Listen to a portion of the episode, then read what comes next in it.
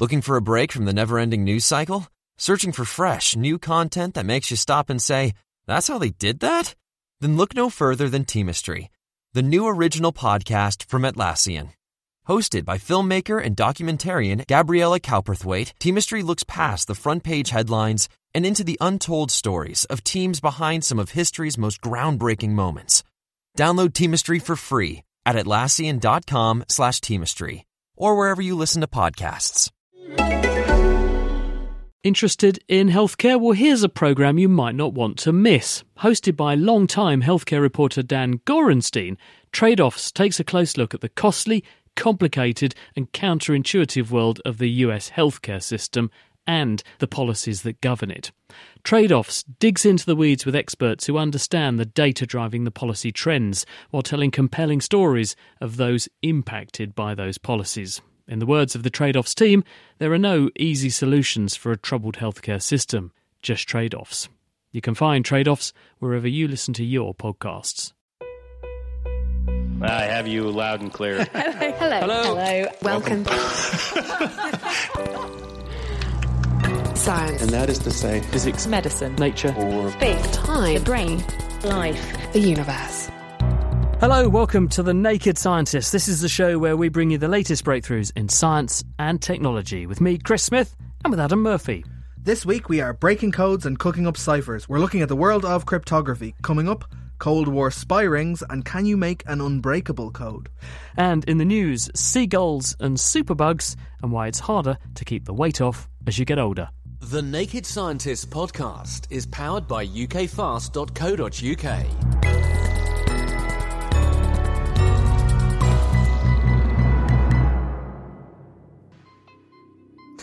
Now, arguably, the really big news this week is that scientists in the UK have tracked down what might be a habitable world orbiting a distant star. The planet is called K2-18b, and Ingo Waldman told me what his team's discovered and how they did it. We found a planet outside our own solar system which is rocky and it has an atmosphere which is potentially habitable. That means it has the temperatures that may allow liquid water to exist on its surface, and it has an atmosphere, and that atmosphere has water vapor in it. Sounds amazing. Where would I need to look in the night sky to be able to see where this is, and how far away is it? It's in the constellation of Leo, and it's 110 light years away from us. So it's not the closest, but it's also not the furthest exoplanet we've ever discovered. And how did you find it? The Kepler mission discovered this planet, and the Kepler Space Telescope discovered the planet using the transit method. And the transit method means that the planet orbits in our line of sight to the star. So it goes between us and the star. So that means that light of the star dips slightly whenever it goes in between our line of sight. And that's how you discovered these planets. That tells you it's there. How do you then interrogate what it's made of? The fact that you told me it's a rocky world, that you've got signatures of water there. How are you doing that? The fact that it's a rocky world, we know from its density. So we know its mass. So it's about 8 Earth masses. And its radius, we know from the transit measurement, and that's about 2 Earth radii. So that's about the density of mass. So that tells us that there is a rocky core inside.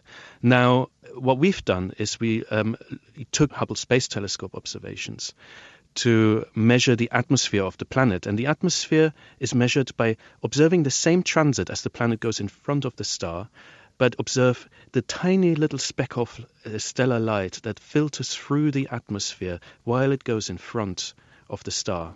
And how does looking at the light coming through the atmosphere tell you what chemicals are there?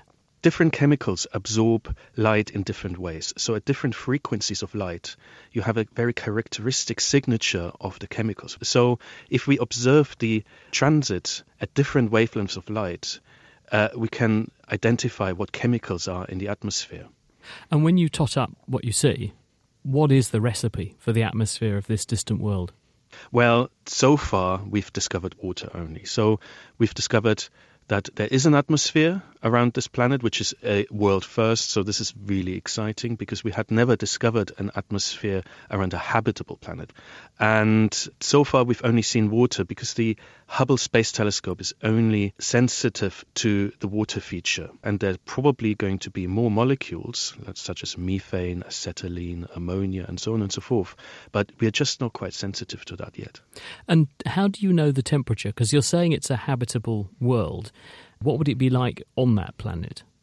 So the temperature you can quite easily calculate from the distance of the planet from the star. So the planet orbits its star, and it's a small red star, in 33 days. So every Earth month is a year on Kepler 18b. That means that the radiation on the surface of that planet is just enough to keep water liquid. So the surface conditions are probably okay, but we don't actually know what the surface is like at the moment. It could be a water world, or it could be entirely barren and rocky. Given you've got this set of findings, you now have a relatively small planet, quite similar to our own, with evidence of water. How does this shift the balance of probability that when we look out into the universe, that there are other worlds probably like our own out there? Well, I mean, that's the exciting bit, right? So this is hopefully only the first of many to be found in the next couple of years. What about the thing that I guarantee everyone listening to this is going to be thinking, well, if there's a habitable planet out there, could it be inhabited? Well, that's the million-dollar question, and we don't know whether there's a biosphere on that planet yet, because Hubble is not sensitive to the chemical fingerprints of life. Now, the James Webb Space Telescope will be sensitive to those. And I bet you all my tiny little research salary that we will spend a significant amount of the James Webb time observing this planet. It might well be that we find an atmosphere which is what we call out of equilibrium, chemistry that cannot be explained by natural processes other than our life. So in our Earth example, if you look at the Earth from afar, well, we would see at the existence of methane and oxygen and ozone. Now, on that planet, we don't know what that might be. It might be very similar because life may have evolved in a similar way, but we just don't know yet. It's all inspiring stuff, isn't it? Ingo Waldman there. He's from University College London. The paper describing that discovery has just come out in the journal Nature Astronomy. Now, 2 years ago, we were joined here in the studio by Dr. Sani Aliyu. He's an infectious diseases consultant from Adam Brooks Hospital in Cambridge. And he was here because he was about to embark on a secondment to Nigeria. And he was going to go there to study HIV. Now, Nigeria is one of the world's most populous countries. It's also got one of the world's highest burdens of HIV disease. In his role as Director General of the National Agency for the Control of AIDS in Nigeria, Sani set up and ran the largest HIV-specific survey ever conducted. He's now returned and has come in to report on what his survey showed. So first, Sani, why is counting cases of HIV helpful? Well, it's important because HIV, as we know, is an epidemic. You need to know the numbers in order to know how much resources you need to put in. You also need to know the numbers in order to define where the location is, what the population risks are, etc.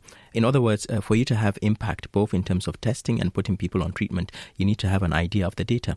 Data is what drives programming. And that's why it's so critical to have a survey that's accurate, that's good, and that can allow us to invest money properly. Now, surely this study didn't cost nothing, so wouldn't it have been better to buy, say, anti-HIV medication with that instead of this? Well, in the first instance, you need to identify people living with HIV first before you buy the HIV drugs and put them on treatment. And the only way you can do that is knowing where to target. In other words, hotspots. And what surveys do is they allow us to identify the main risk factors within a population, what we call a population location approach. So the population that's most likely to have HIV, and then allows us to know exactly where to put our resources in. So in other words, you'll be throwing good money after bad money if you don't know what you're targeting. In fact, the Nigeria program was a typical example. The US government have spent more than $4.5 billion on HIV in Nigeria over the last 15 years. Global Fund more than 1.5 billion. But despite that, we're still pretty far off from identifying people living with HIV. Sani, it's soon going to be 40 years since we first discovered the virus that causes HIV/AIDS. why is it only now you're collecting this sort of data in Nigeria? And why just focus on Nigeria? Why not the whole world? So, as you said earlier on, Nigeria has a very large population, about 200 million people. And before we did our survey, the estimates in terms of HIV burden was about we estimated about 3.2 to 3.4 million people were living with HIV, which made Nigeria have the second largest HIV burden in the world. I mean, that's 1 in 10 of the world's HIV patients. Exactly. So, if you're really talking about epidemic control, you cannot have epidemic control without getting on top of the HIV problem in Nigeria. This is the first time that money has been invested properly in a survey to define the problem, because I think our own partners realize that they can continue chasing cases, testing thousands, hundreds of thousands of people to get a few positives. We need to be able to test a few hundreds in order to get positives so that we can put money, we can have the greatest impact when it comes to our investment. So what did this study actually find then at the other end? In summary, we had 3 or 4 findings. First of all, the burden of HIV, the prevalence of HIV turned out to be half of what was initially expected. So we estimate about 1.9 million people are living with HIV in Nigeria now instead of the 3.2, 3.4 million initially. So the prevalence went down from 2.8% to 1.4% for ages 15 to 49. So that's huge. Secondly, we realized that there were a lot more women having HIV than men. Although globally that's the case. But what was even more significant was that young women were at least 3 times more likely to have HIV than young men of the same age group. Does this mean you can strategically target better? If you know that now, you can go in and target certain demographics, certain groups, certain geographies much more specifically than we could before. So before it's just a blanket bomb approach, we've got a problem with HIV in Nigeria and countries like it. Now you've got this data, you can be much more strategic. Absolutely. So I'll give you an example. In the northwest of Nigeria, the HIV prevalence was 0.6%. In the south-south, it was 3.1%, 5-fold. So really where we should be investing, where we should be putting money is where we have the problem.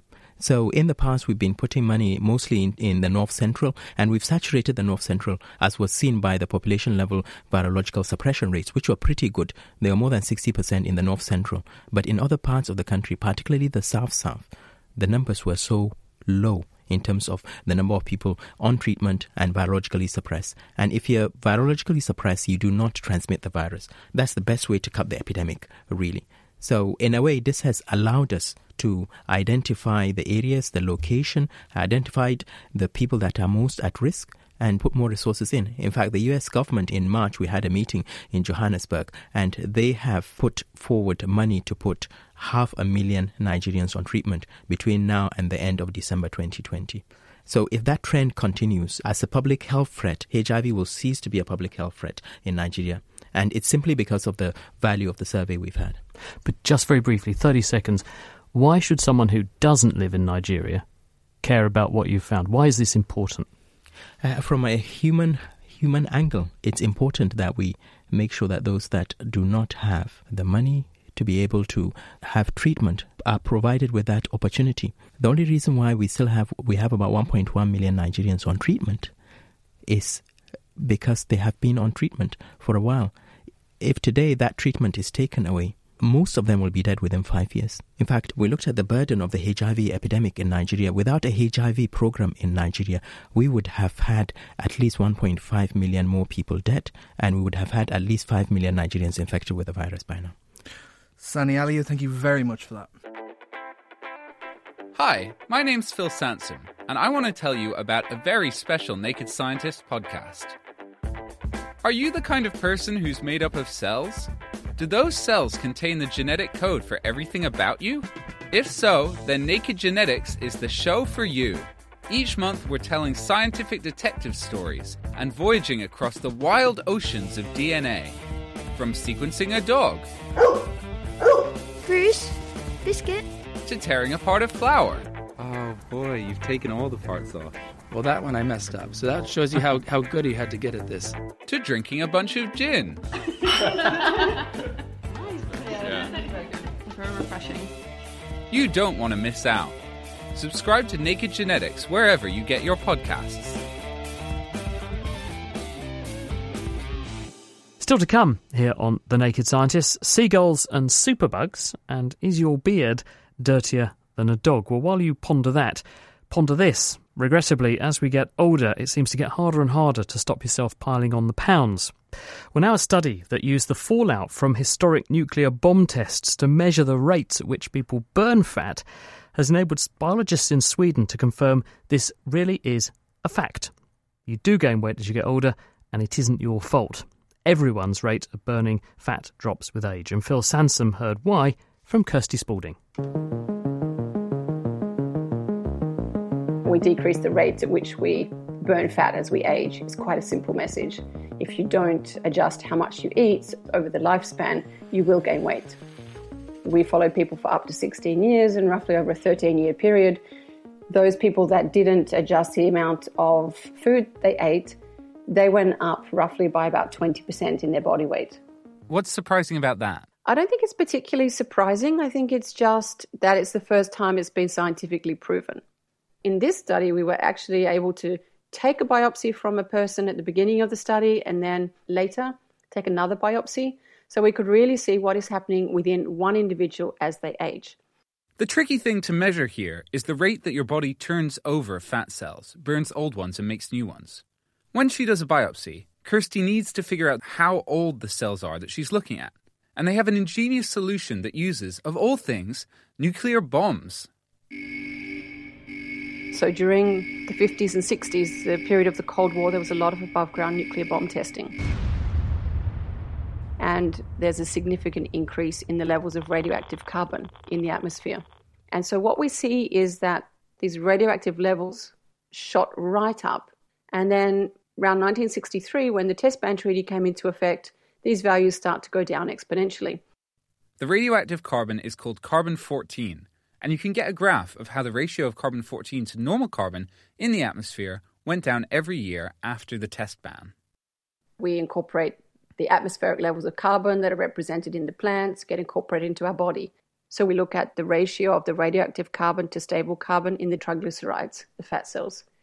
That ratio gives you the date the fat cell was made, and voila!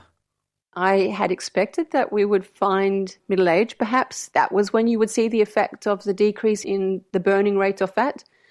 But actually, we found it across the lifespan. So even in people at the start of the studies that were in their 20s, they equally reduced the turnover rate of their fat cells. So it's not like we're all fine until suddenly we hit 50 or 60 and then it starts to decrease. Kirsty and her colleagues did a second study where they followed women who had just undergone bariatric surgery, weight loss surgery. They were looking at whether the women would gain weight again straight afterwards. What could be predicting and contributing to those women that maintained the weight loss and those women that didn't?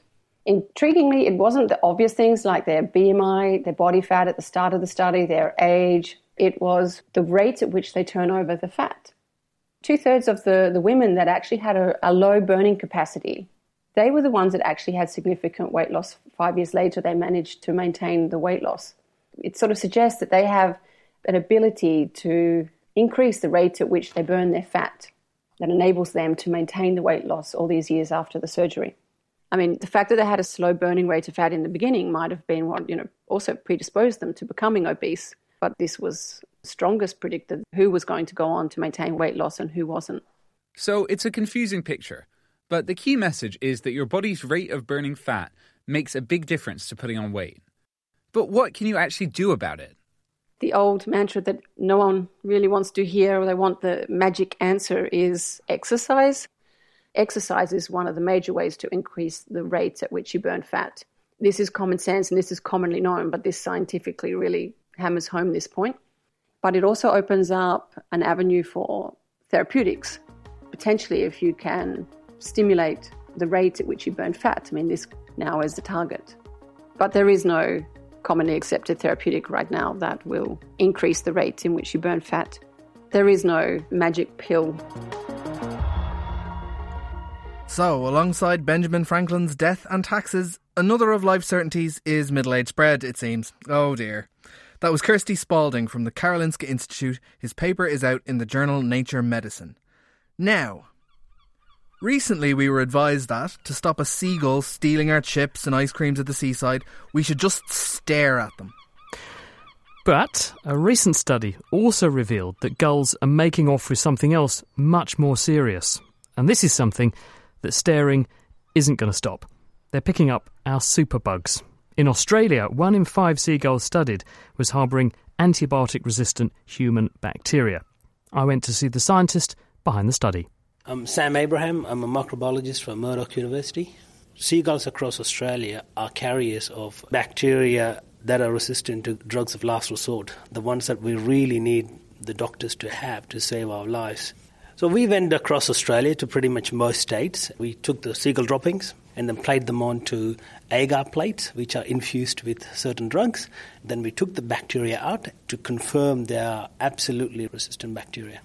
Are they resistant in the same way that those sorts of bacteria that cause infections in humans are resistant? Absolutely. They are identical. So if you have infection with this bacteria from these gulls, you cannot treat with the drugs available.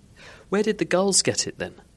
It's a very interesting question. In Australia, we have a lot of gulls all around in beaches, parks, everywhere. They are typically marine feeders, but they also picked up a habit of foraging on food waste. So if you come to Australia, you will get your chips attacked by our gulls. My sat-nav counselled me to do the windows up and don't let the seagulls steal my chips. And, yes. And you think that's how they get these bugs? That's one of the ways they interact with us, but they interact with human waste from landfill. They also hang around in our sewage, and there is a lot of contact with drug-resistant bacteria, say, for example, bred in hospitals or nursing homes where there's a lot of antibiotics used. And if the gulls are foraging for food in that area, they get exposed to it.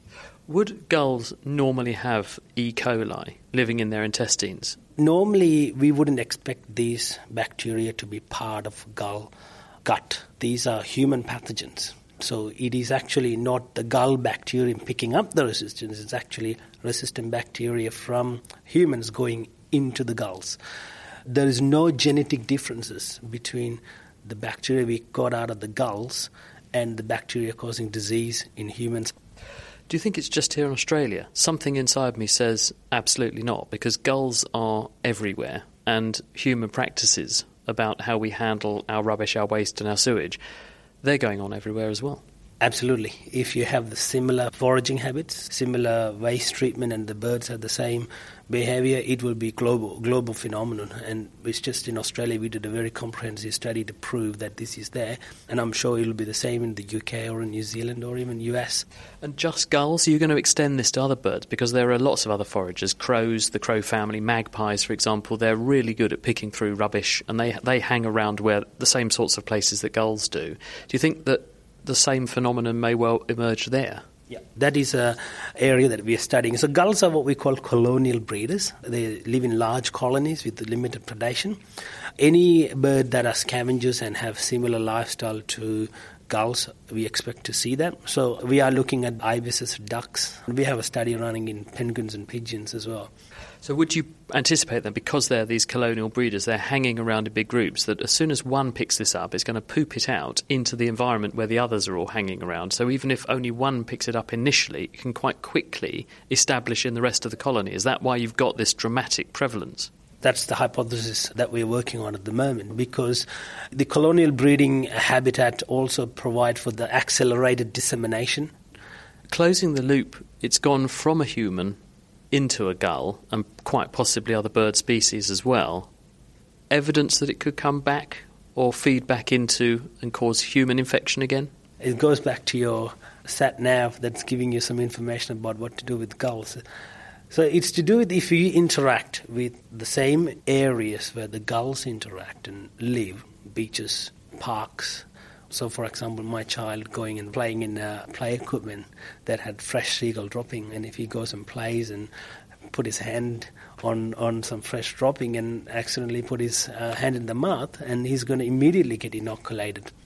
That is where our public health concern for this finding lies, actually. It's worrying, isn't it? Sam Abraham there. He's at Murdoch University in Perth, Western Australia, and he's published those results in the Journal of Antimicrobial Chemotherapy. Now, sticking with bacteria, what's got more bugs lurking in it? Dog fur or a human beard? This subject's been going up the agenda because a shortage of scanners for veterinary use means machines intended for humans are increasingly also being used to image our pet dogs, leading some people to wonder about infection risks. Well, to sniff out an answer, we let Naked Scientists Ben McAllister and Ruby Osborne off the leash to investigate. And in the interests of confidentiality, the names of some of the furrier subjects in this report have been bleeped out to protect their identities. Riff! Recently, there's been a lot of hullabaloo about the relative cleanliness of dogs and humans, with a study from the journal European Radiology finding that, on average, men's beard hair contains higher populations of bacteria than dog fur. That's interesting and a bit gross. Well, what did they find? They swabbed dog fur in 30 dogs and people fur in 18 adult men and compared the bacteria found in each. Dr. Goodsite commented that the study showed that humans and animals are very similar, and the paper explains that they actually found slightly higher populations of bacteria on average on the men's faces. An astute listener will note at this point that I know how to grow facial hair. And I know how to test things for bacteria. So, given this show's called The Naked Scientists and not just the naked people who talk to you about stuff, we went to the Queen's Veterinary School here at Cambridge University to see how I compared to a dog. We're here with... David Williams, I'm a veterinary surgeon here. Well, who else is with us, Ruby? I have my two test subjects. I have the Black Labrador and also Ben, an Australian man. Woof. And we're going to find out who's got more bacteria. David, who do you think is going to have more bacteria in their hair? Do you think it's going to be here, or do you think it's going to be me? Well, I would have thought it would be because doesn't wash herself on a daily basis. And I hope that you might. That makes some sense, but I guess the proof is in the swabbing, so let's get down to it, shall we? I'm going to swab his neck. Give me, Danny. There we go. Good girl. She's certainly wagging her tail. Aren't you a good girl? Okay, one sample down. And swab number two. I'm very nervous about this one. Okay, all done. As well as Ben's beard, I also swabbed his hairless cheek to see if it's really the beard that's the problem, or just humans' faces. Our doggy helper showed low amounts of bacteria, actually lower than any of the dogs in the original study. And then there's Ben. Oh dear. Ben's beard did in fact contain high levels of bacteria, 5 times more than the moderate amount on his cheek. Even though I just washed it that morning. So it seems our little experiment... Which is not very rigorous, by the way, with just one person and one dog. Stop trying to get out of it, Ben. Our little experiment supported the paper's findings that human beards contain more bacteria than dog fur. There's also the question of if bacteria being present in dog fur or human fur is really that big of a problem to begin with. Bacteria are everywhere. Keyboards, phones, doorknobs, handrails. You get the idea. Whether or not bacteria are denser in a human beard than in a dog's fur, a beard is probably not the only bacteria-dense thing you'll come across in your day-to-day life. The study authors even said there's no reason to believe that women may harbour less bacteriological load than bearded men. So leave us beardies alone. We're no worse than the rest of you. Yep, beards are fine. You should probably still wash them regularly, though. I do! Well, then it's fine. Some would say... cool, even. Some might, although our research found no evidence to support that assertion. Oh. Well, that should give you some pause for thought, shouldn't it? Thank you very much to Ben McAllister and Ruby Osborne for their analysis. Now it's time for the mailbox. This is the part of the show where we read out your correspondence. So Mark Jacobson is pondering how a tank can move forward on its continuous track. Chris, what do you think? Right, well, this is very similar to the way that a digger on tracks actually moves. Inside those tracks, there's a cog on each end of the digger, and that cog engages with a groove on the underside of the track. And as the cog moves around, in the same way as a bicycle crank moves a bicycle chain, it actually advances the track. And because the track is basically being picked up at one end and laid down at the opposite end, the digger rolls forward inside the track it's laying forward. And the enormous surface area that you've got with those tracks against the ground means you get an enormous amount of traction, which is why things like big heavy earth-moving machinery and tanks use them.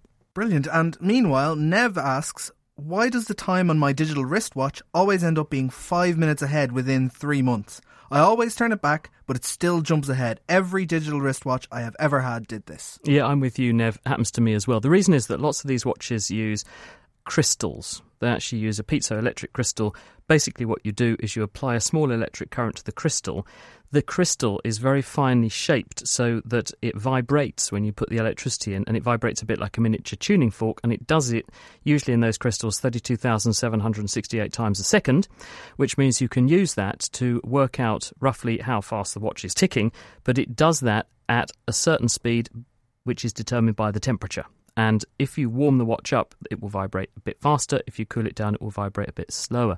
And because most people's watches are not very well insulated and they're not at a constant temperature, there's a wandering of that vibrational frequency of the crystal, so the watch timekeeping wanders. Really high-quality watches and timepieces do two things. One, they insulate the crystal to stop the temperature variations happening so much, and also they incorporate machinery to correct for temperature variation. But cheap watches, like your £2.50 one you get from a Christmas cracker, don't do that, so you just have to put up with the fact you're going to be either very early or very late for your meeting pretty quickly. Thanks for that, Chris. And all the stories covered this week are on our website alongside references at thenakedscientists.com.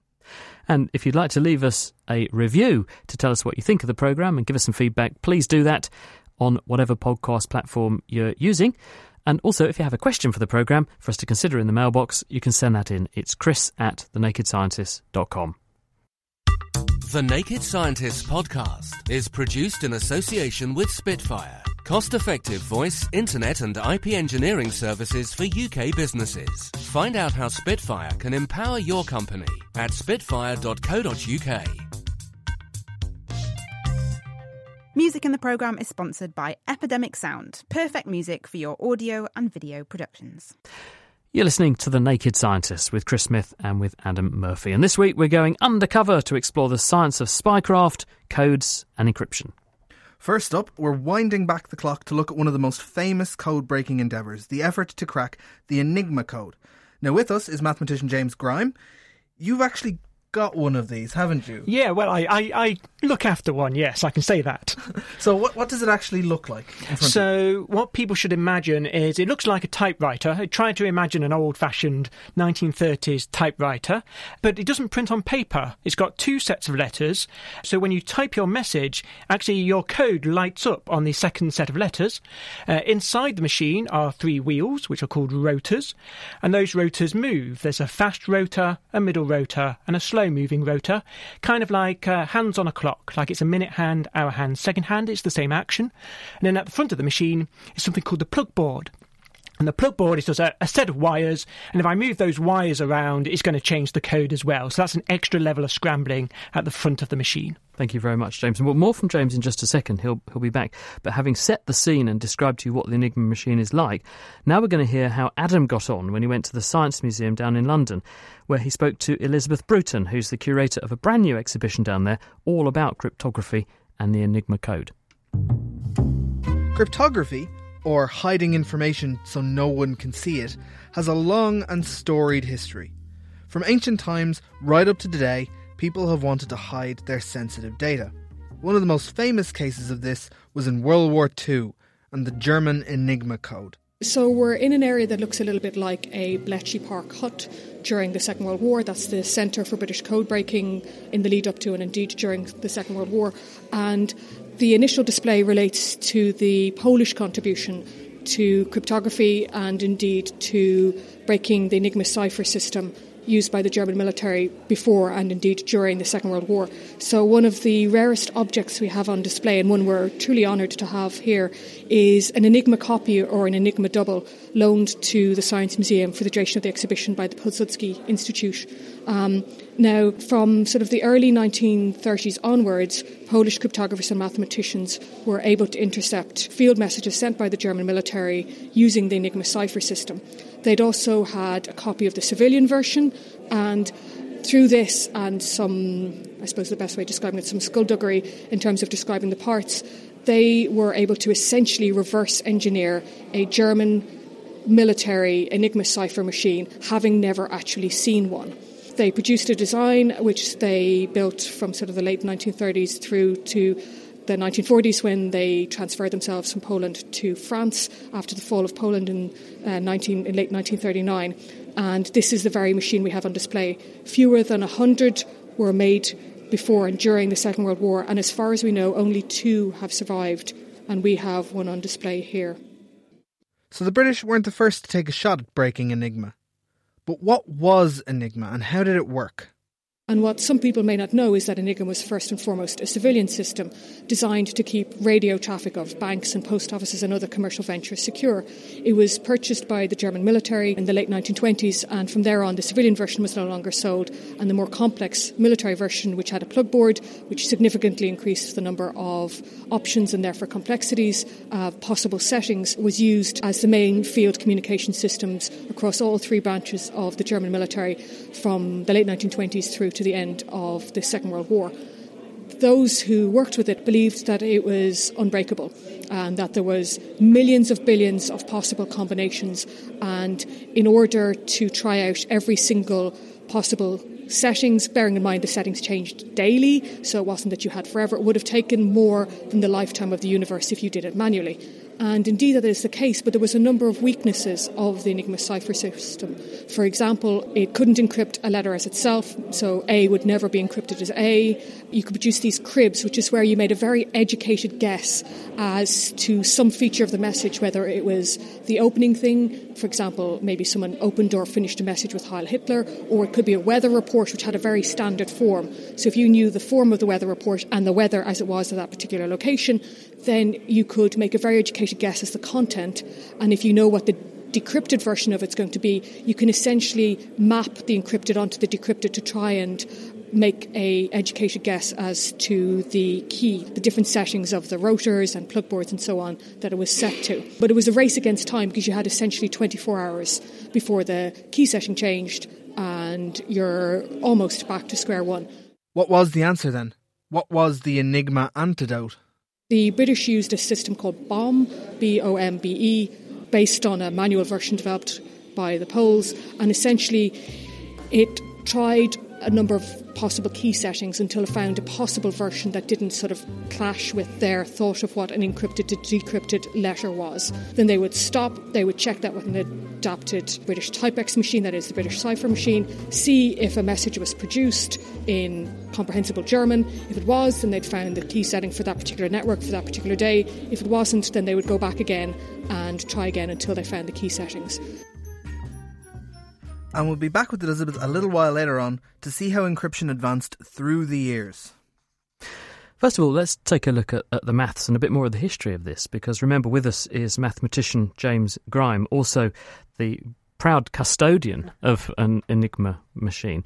I didn't realise until I listened to what Elizabeth was saying that the Poles actually invented a way of decrypting these things without ever having seen the machine itself. I know, and people don't know that, and people should know this. Have you seen one? Because you work on this stuff. Yes, so the Polish double, which is where they reconstructed what an Enigma machine must be, they had one at the Polish Institute, and I did do some work with the Polish Institute a few years ago. I did a talk at the Polish Embassy about the Polish mathematicians. How did they do what they did at Bletchley Park then? How did that bomb technique that she mentions work in order to crack that code? And what was the nature of the code that made it so hard to actually grapple with? OK, so there's two things that make Enigma difficult. First of all, there are lots of combinations. So I think we talked about there's lots of combinations, too many to check. But the other thing that makes it very difficult is the moving wheels. Now, inside, because at the simplest level, it's just substituting one letter for another, isn't it? But is it? You're saying it's moving wheels. Is that because the substitution isn't the same every time? It's not exactly. Today A is E, and tomorrow A is Z. It's actually right now A is E, but next turn of the wheel it's going to be D or something. You've got it exactly right. So when the wheels turn, each letter of the message is being sent with a different code, essentially, which makes traditional code breaking techniques impossible. So how did the Bletchley Park team attack that? Yeah, so what they were doing when they built these large bomb machines, it was a process of elimination. So actually it was trying to work out the plug board, if I can tell you the truth. That's the little wiring at the front. And it was trying to work that out. If it found it was impossible, it would move on to another position. And if it's impossible, it would reject, and it would reject, and it would reject. And this process of elimination was actually faster. So whatever you can't reject must therefore be the correct answer. So in other words, what they're doing is basically a brute force attack on this thing. You take what you've stolen as the encrypted message, try what you think might be the solution and see if you can decode it. Just one step cleverer than brute force, because once you reject one answer, there's a whole family of answers you can reject at a stroke. Oh, so you narrow down the opportunities, and so that speeds it up. So yes. How long was it taking them to do the average, to get the code for that day? So on a good day, you could check all your positions and find the correct setting in 20 minutes. Right, but then obviously the work began, because then you've got to feed all of the messages you have intercepted in using that code and break them for that day. Yeah, and what the code breakers at Bletchley could do is they could be reading these messages, these secret messages from the German army, before the Germans had a chance to decode what they said. It's amazing you can do that. And how does everyone know what the settings will be for each day? Was that published somewhere so the German army knew what settings to use for what date? Yeah, so the Germans were given a key sheet, a large sheet of paper, and for each day of the month it told you how to set the machine for that day. Nice little story. The Navy would write those on blotting paper. So if your ship gets torpedoed and wet, that would wash away. That's how you keep the secrets of those code books. Now, people thought this was unbreakable. Obviously, it wasn't, because the clever people in Poland and also at Bletchley Park did suss it out, and they got to the bottom of it. Is it possible, mathematically, though, James, to make codes that are not breakable? Yeah, there is such a thing as an unbreakable code. So that is called a one-time pad cipher. And it's not that difficult to explain. I could explain it now.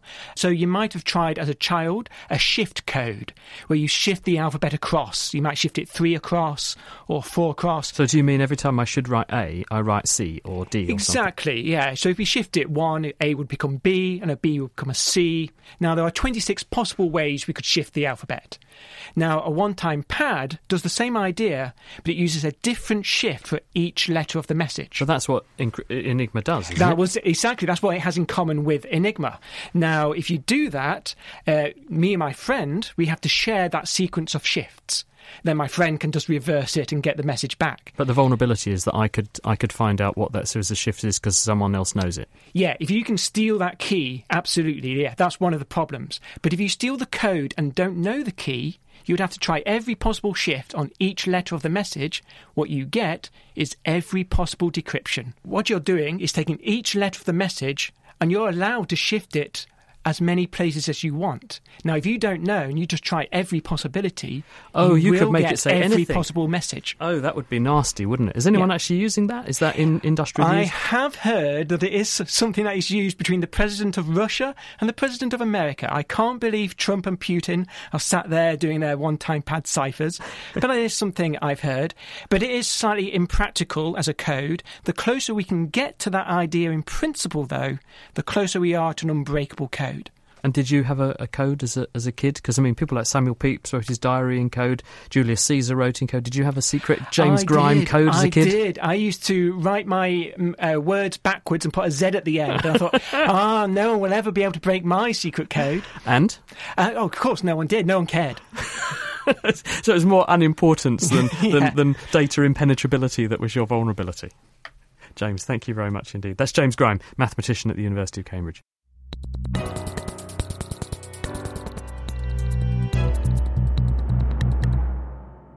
And next up, Adam is back with Elizabeth Bruton down at the Science Museum in London. Spycraft and encryption moved on after World War II, and eventually we landed in the James Bond Cold War era world of spycraft, with spies around every corner and hidden messages shrunken down on tiny pieces of microfilm. But how ridiculous is that, really? The Portland spy ring was one of the most successful Soviet spy rings in Britain during the Cold War. It consisted of 5 people, but the 2 people who were particularly interested in were Helen and Peter Kroger. They were ostensibly a Canadian couple living in Ruislip in North London, that well-known centre for spying. He was an antiquarian bookseller, she was a housewife, but they were actually American communists spying on behalf of Soviet Russia. They were using powerful radio sets and microdots, that is where you photograph a document or image and you shrink it down to the size of a full stop so you can send it in books and letters and so on. And they were using those to send top-secret naval documents back to Soviet Russia, particularly relating to Britain's nuclear submarine programme. The spy ring was detected and then arrested in January 1961. All 5 members were imprisoned. All of their homes and other locations were searched for the spycraft that they were using. And we have a number of the examples on display. We have their radio set, which they would have used to communicate with Soviet Russia.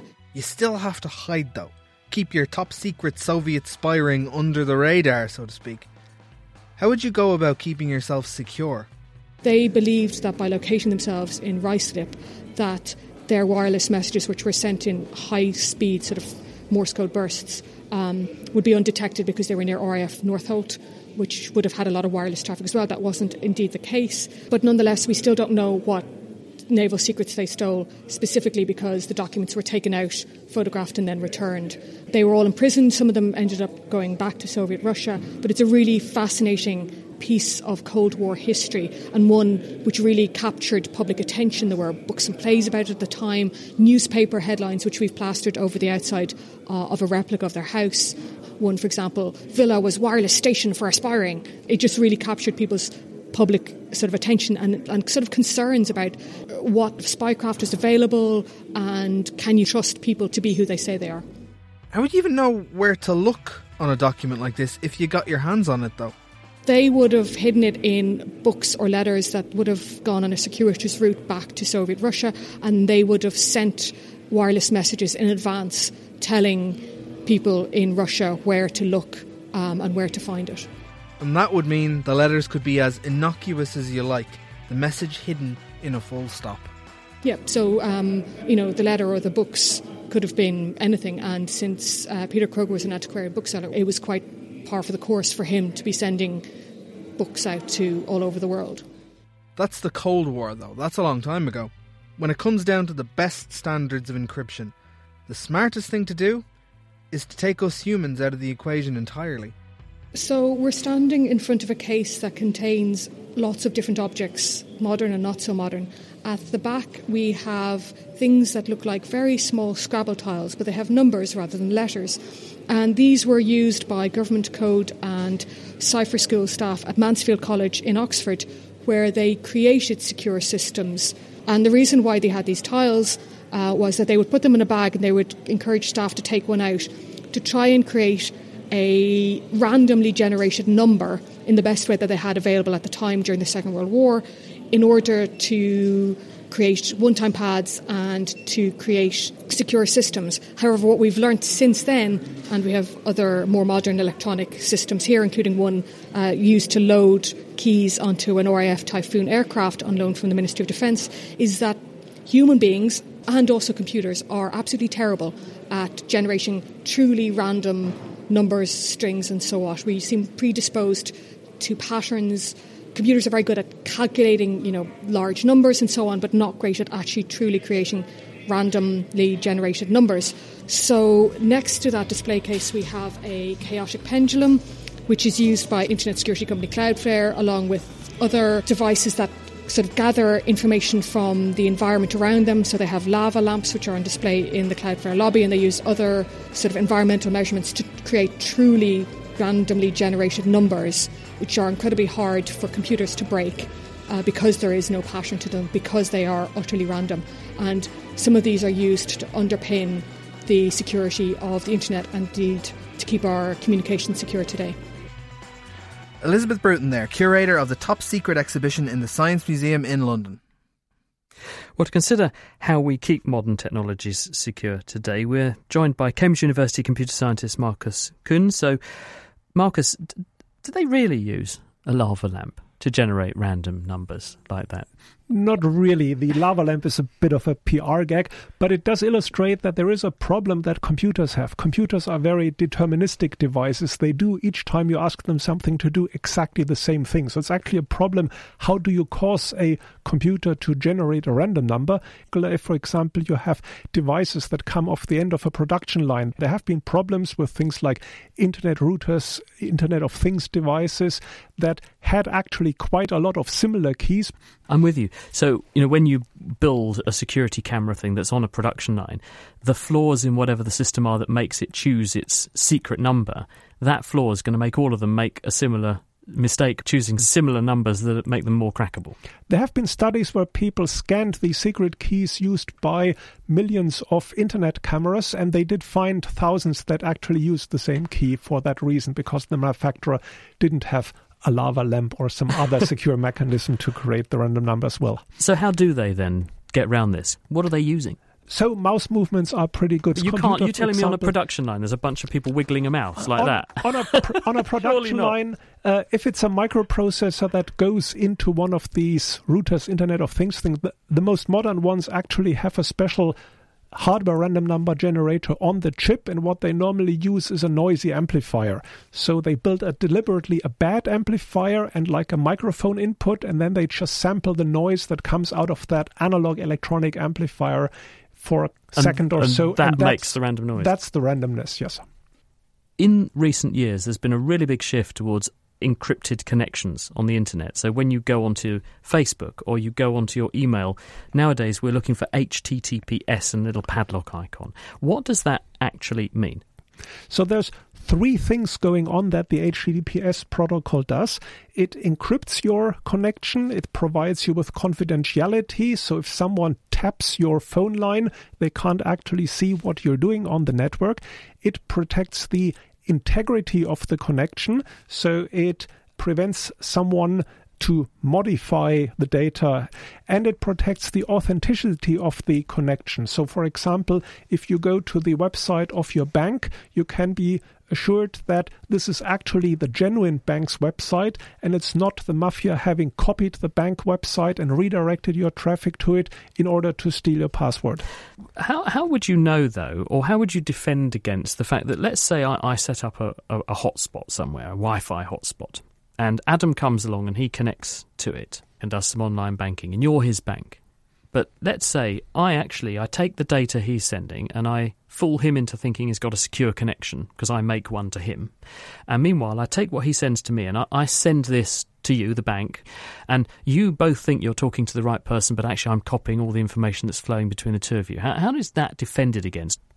This can be done. This is known as a grandmaster chess attack, because a very similar trick you could play to pretend to beat a grandmaster in chess, where you just have two chess games with two different chess masters and you just pass their moves on to each other. And both of them think they are actually playing with you, whereas you are actually causing them to play against each other. And in cryptography, this is also known as a middle person attack. So it's quite important that there is some confirmation of the authenticity that both of these communications are actually using the same keys. And this is done using something called a digital certificate to digitally sign the host name, the name of the computer, with the key that's being used by your bank, for example. And there exist organizations called certification authorities that publish a kind of phone book of which organization is using which keys. What your web browser does is it makes essentially this kind of telephone book lookup. Does the key that's being offered by your bank actually match the official key of that bank? But if my web browser can do that, a criminal can do that, can't they? What's to stop a criminal just looking up these keys and then emulating or copying them? They can look up the public key, but the public key is only useful to verify the authenticity. The public key cannot be used to actually sign the data packets that come across. For that, you need the corresponding secret key, but that is being kept by the bank. So there's a piece of information in the bank computer that the criminal does not have access to. What are the criminal masterminds doing to try to outwit this? Most attacks against these systems on the internet today are not actually breaking the cryptography, because the methods have become extremely secure, extremely sophisticated. They mostly trick the users into not paying particular attention. They, for example, will change the name of the computer to sound similar to your bank, but actually some of the letters are from a different alphabet. So there have been cases where the name of a well-known bank has been spelled in the Cyrillic alphabet, where some letters look identical, and people didn't realize they're actually talking to a slightly misspelled version of your bank. So it's quite important that you very carefully look at the name of your bank in this bar above the web page. And just in finishing, Marcus, are there three top tips you could offer our listeners for the best way not to fall prey? Using a password manager, using separate password on every website is probably really the top one. The second one is whenever you enter a password, make sure you first check the address that this is exactly the address that you are expecting, for example, the name. The third most important tip is whenever you receive unsolicited email, be extremely suspicious of any links in that email, because very likely this is a fraudulent email and it's just designed to lure you into a fake version of the company's website. Sage advice, Marcus. Thank you very much indeed. That's Marcus Kuhn, and thanks to our other guests this week, James Grime and Elizabeth Bruton. So hopefully you now understand a bit more about code breaking, Enigma, and the importance of staying safe online. And we just have time for this digestible answer to an impastable question from Anthony. When pasta or rice is added to boiling water, there is a sudden surge of the boiling water to the point that the pot boils over with bubbles. Why is this? Ah, the classic pasta water, rice water surge, enemy of carb lovers everywhere. I got in touch with Philip Broadwith, business editor of the Chemistry World magazine, and he said that to understand this, you first have to understand how boiling works. Boiling is the process of a liquid turning into a gas. It starts with a tiny bubble formed by a small amount of water vaporising into steam, usually at some kind of imperfection in the bottom or sides of the pan. When the bubble is big enough, it detaches from the bottom or the sides and rises up, growing bigger as it rises and bursts to the surface. Those bursting bubbles are what you see when the water rolls and boils.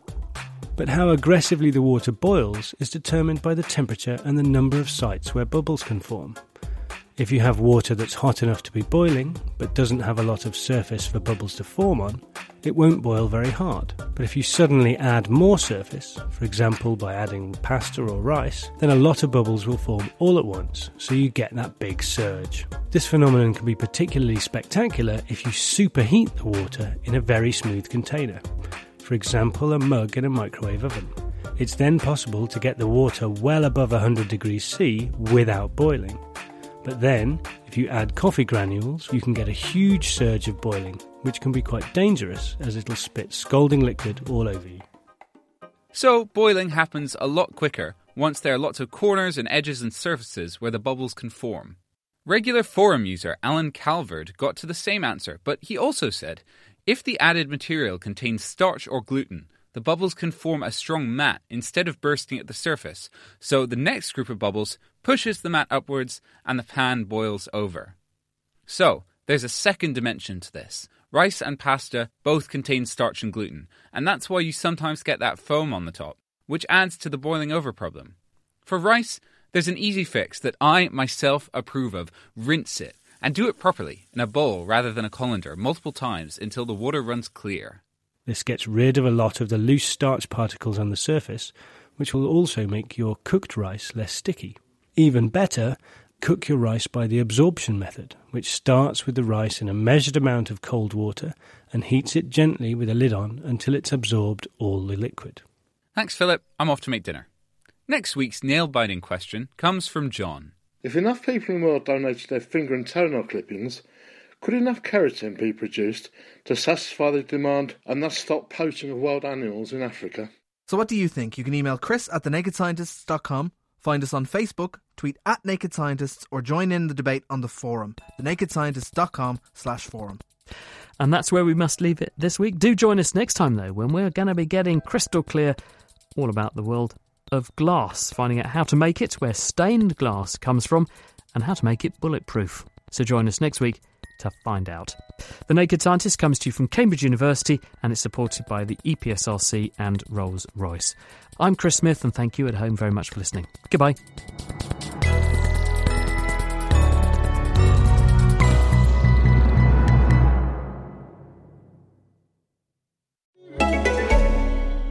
Looking for a break from the never-ending news cycle? Searching for fresh, new content that makes you stop and say, "That's how they did that?" Then look no further than Teamistry, the new original podcast from Atlassian. Hosted by filmmaker and documentarian Gabriella Cowperthwaite, Teamistry looks past the front-page headlines and into the untold stories of teams behind some of history's most groundbreaking moments. Download Teamistry for free at Atlassian.com/Teamistry or wherever you listen to podcasts.